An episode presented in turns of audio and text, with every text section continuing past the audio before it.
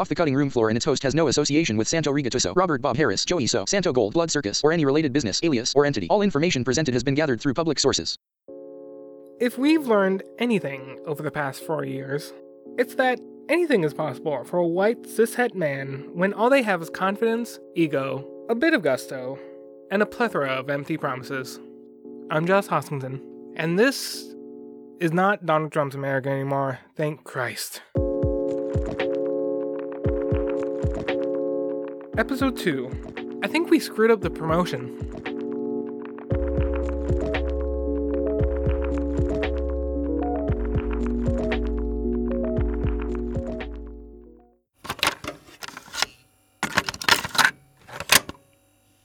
Help Wanted Actors and Actresses for a G rated motion picture. Shooting starts within one year. Send portfolio and photo if you are more interested in fame than money. SAN Incorporated. On February 15th, 1984, a tantalizing ad appeared in the Baltimore Sun, placed by SAN Inc. It would be just under a year later, on February 2nd, 1985, when the first known mention of Santo Gold's Blood Circus, sometimes referred to as the Miracle at Blood Circus, appeared in the Baltimore Sun, announcing that local sportscaster Charlie Eckman was cast as the film's ringmaster. And by February 4th, the first ad for extras appeared. Touted as a wrestling and rock concert with promises of a rock orchestra, bands, breakdancers, celebrities, singers, and the all important unicycles, potential extras were guaranteed. Rocky 3 audience experienced nothing like this. You'll be in the movies, filmed live with you as the audience clapping, stamping, chanting, screaming. Bring your cameras and families for three hours of fun, horror, wrestling, and rock. Everyone entering receives a free gift coupon for Santo gold bracelets and Santo diamond ring. A $20 value, free. Also on February 4th, radio reporter Henry Holman wrote about the event in Lebanon, Pennsylvania's The Daily Star, writing that he had been invited to the event, along with, quote, several hundred other radio, television, and newspaper people in an area surrounding Baltimore. Though ultimately he was unable to attend, he was told to bring signs and banners to promote his station, WLBR, in the film. He also mentioned that SAN Inc. was hoping to get 12,000 screaming fans for the event. Well, really, 24,000 screaming fans, with two shows scheduled at 1 and 8 p.m. 2,800 people showed up. 700 tickets were sold for the first show. Speaking of the show, how did it go? Well, in the February 11th, 1985 edition of Where Else? The Baltimore Sun, 15 year old walkout Tim Mosier is quoted. It's a 100% ripoff. They were talking about heads and arms being ripped off. There hasn't been anything like that at all. It's boring. It wasn't for a lack of trying on the production's part. Unhand was wrestler Voodoo Malumba, which feels vaguely racist, a 6 foot 5, 410 pound behemoth. His assistant, Dog. To answer your question, yes, he was on a leash, and no, we do not king shame in this household. And his opponent, the greatly outmatched Vinny Valentino. The 200 pound Valentino was supported by the masked mystery men of Zorak, and the group was soon able to defeat Voodoo. Then, to quote the Washington Post, they ripped him apart and devoured him right in the middle of the ring. This was promoted as a family event, I would like to remind you, because the 80s were just really going for it. However, a film production is still a film production, and the audience soon became frustrated and outright bored with the process. It just couldn't be helped. It was a matter of filmmaking. You have to film multiple takes, wrangle the performers, set up the shots. It can just be a long, arduous process. An anonymous source close to the production said, I think we sort of screwed up the promotion. Producer, writer, and possibly director Bob Harris, who is a completely new person in this narrative, and not at all Santo Rigatuso wearing glasses and a fake mustache. What are you even talking about? Agreed. We have wrestling fans in here, and they don't really understand that.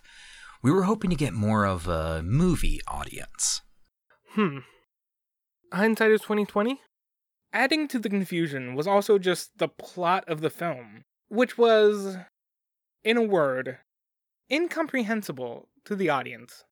A crew member told the Washington Post It's about an alien group of men who are exiled from their planet, sent to Earth because they're cannibalistic wrestlers, okay? They come down here and they munch up the Russian team, and then they munch up the American team, eat them all up, spit them out, and then this big old giant comes down from the sands and whips them up. It's sort of like Rocky 2. Bob Harris would appear in the film as well, playing both a character, aptly named Bob Harris, a filmmaker who just so happens to be making a film about pro wrestling at the match the cannibal aliens appear in, and rock singer Santo Gold, described in an issue of the Baltimore Sun as someone who, quote, dresses like a late career Elvis and moves like a tired John Travolta. However, how much of the plot came across the audience, who can say? I mean, Harris tried, but his approach of just shouting instructions through a bullhorn didn't really help. Despite the setbacks and the audience's complete disinterest, one person remained optimistic. Director of Photography John A. Corso, who told the Baltimore Sun We really did shoot some great stuff earlier today. Things really came together. In June of that year, more info was shared in the Arizona Republic. In the article advertisement. Write up, write up. Let's call it a write up. Bob Harris revealed that he would be sending out a free 10 minute preview of the film on video cassette and promised that the film contained 10 electronic and remote 35mm motion picture cameras, and a cast of thousands, with angels and angel music, aliens, real blood, heads landing in popcorn, fleas, Santo Gold wearing 30 pounds of gold singing his hit song, Santo Gold. Let's put a pin in that last part for later. Also promised Blood, comedy, tears, the most brutalist, hard packing, thundering landing, edge sitting, tear jerking, comedy, sci fi, action, horror, everything movie ever filmed. A half hour video short, The Making of Blood Circus, and an album titled Blood Circus, said to have already been recorded, were also in the pipeline. Bob Harris stated that he was spending over half a million dollars on TV advertisements a month to run TV ads nationwide, and that he was the creator and writer of the film, founder of Santo Gold, and, quote, president of the world's largest TV mail order business. Remember what I said about aliases? Anyway, the previous May, a publicity stunt that was planned to take place at the Cannes Film Festival had to be called off when a downpour prevented the appearance of a wrestler wearing 30 pounds of gold, going by the name of Santo Gold. The next anyone would hear of the film was in October 1987, when local ads were placed asking readers to call their local theaters about advance tickets, or to send 475 to a P.O. box and get a movie ticket that could be redeemed for gifts worth $100. In November, classified ads were placed looking for people willing to hang posters for the film, and ads were placed for a hotline for people to call to hear the film. For a couple bucks, of course. This has been Off the Cutting Room Floor.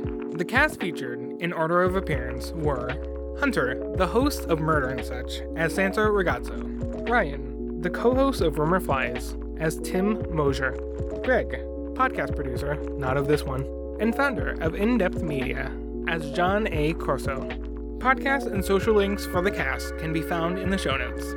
Opening and closing theme, Always Slept So Soundly, is by Sarasu, off the EP Domestications. He can be found at soundcloud.com slash Sarasu and on Twitter at Sarasu Music.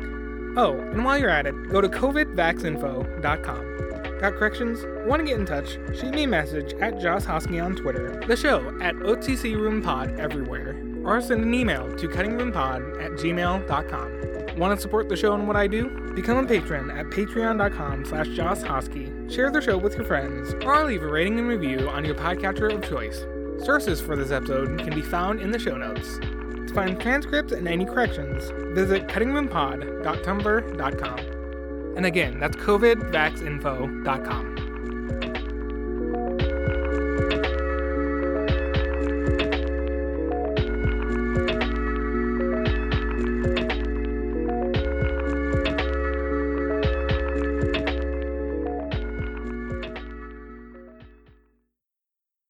Because children can be terrible to each other. Where are you? That is not in this one.